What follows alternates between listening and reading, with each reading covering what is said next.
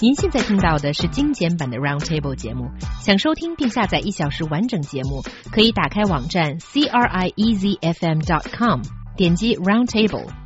Podcast 用户可以搜索圆桌会议。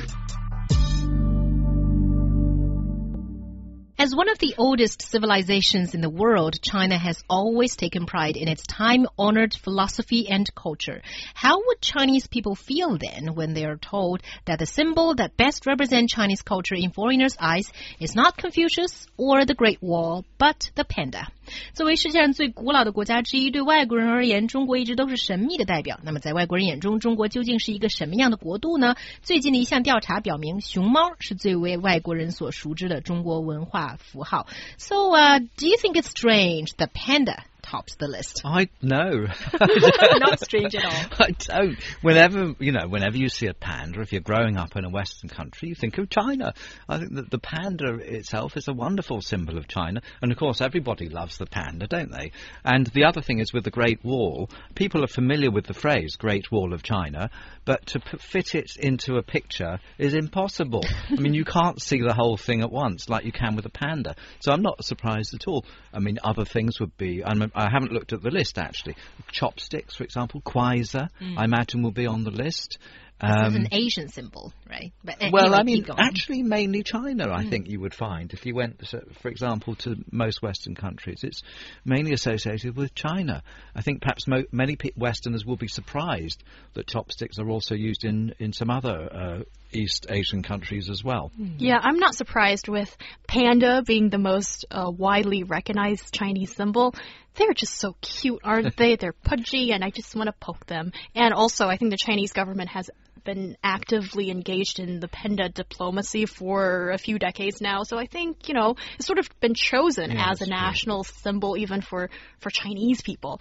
Um, and this is the findings of a survey that's conducted by the Beijing Institute of Culture, Innovation, and Communication and uh, collected more than 2,400 questionnaires from the United States, United Kingdoms, France, a whole bunch of other countries, and found pandas number one and green tea is number two. I'm a little bit surprised. I'm a little. Mm, I, well, I no, think not, I mean, not really. Actually, mm. green tea is prevalent and has been um, associated with China, I think. Yes, and it's it's received. It's really become very popular in the last ten years because of its antioxidant healthy pro, um, uh, um, um, connotations. So yes, green tea has really become sort of focused in the Western mindset uh, in recent years. I, I, I, hesitate to speak for the entire, you know, Western uh, Western nations, but I mean I think it's generally true because I mean I'm exposed to the newspapers and things from various different countries and grew up there, and green tea's really taken off in the last ten years as a health drink. Yeah, and the third one is yin yang, and oh, you hear like Americans go yin and yang, and you know, at first I was like, what is that?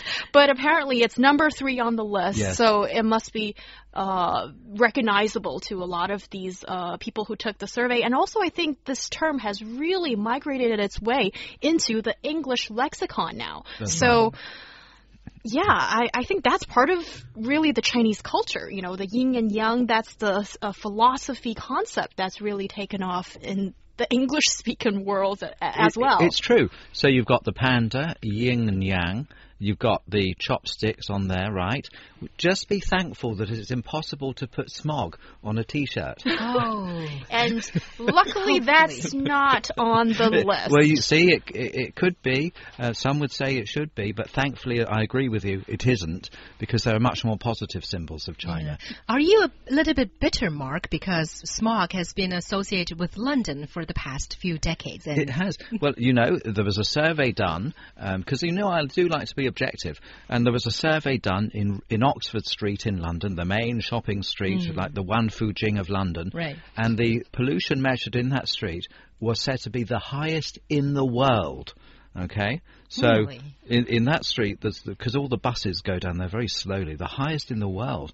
And in fact, if if you look at uh, recent photographs of, of, of, London, it's looking rather smoggy.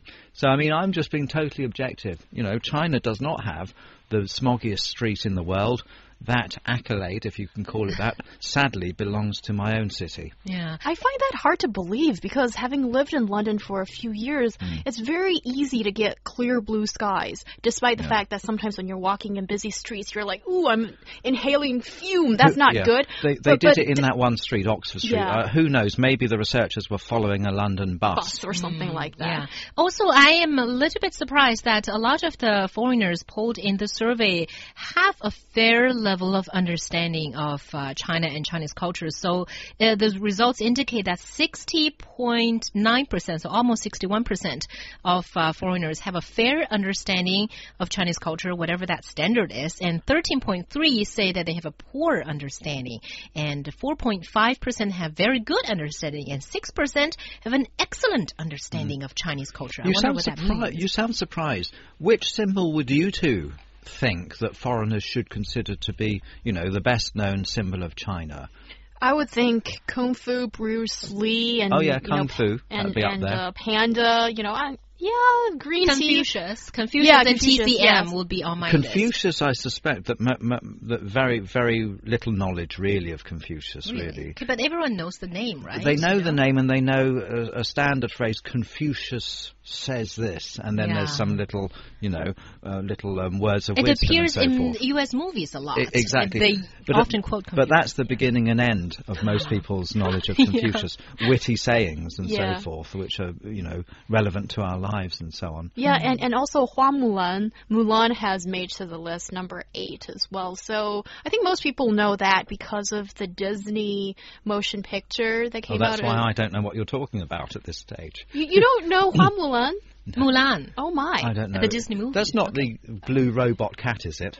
No, I, I No, that's Japanese, I'm by the way. I'm joking. Yeah, I gotcha. think a lot, a lot of Americans would uh, Yeah. be educated sort of in this way about Disney China. people, yeah. right, yeah. But you know, if you think about it, if you try to like uh, analyze about the channels through which foreigners know about China, it's all pop culture. Uh, icons or yeah. pop cultural symbols, right? So movies, uh, songs, TV series, these are the places to go, right? Nobody would uh, get their education through like having a master's degree or a PhD on China. Well, some people do, but it's not most what most people are educated. through. You're yeah, right, most people it's get mainly- it from mass media. Do you know, it's mainly through popular culture and what people see in Chinese restaurants, which you will find in, in, in you know, in every town in many, many Western nations.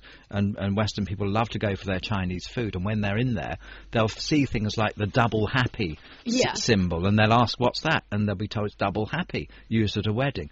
They'll see those sort of moving picture things with waterfalls in them, with pandas in them. Yeah. So I think uh, let's not underestimate the power of, of you know of Chinese cuisine as it has spread around the world. Yeah, that's true. That's true. And also, I think mass media has just, you know, played such a big role in sort of stereotyping our uh, understanding of a nation. Like, you know, Hollywood movies and th- though and American TV shows. Those are the primary source for us to learn about America. Really, True. the And- same happening here. Works in reverse too, doesn't it? And speaking of what our listeners think should be the cultural symbol of China, Haiti says maybe pocket money, the red envelope culture, because it's so commonly seen in China, especially around Spring Festival time.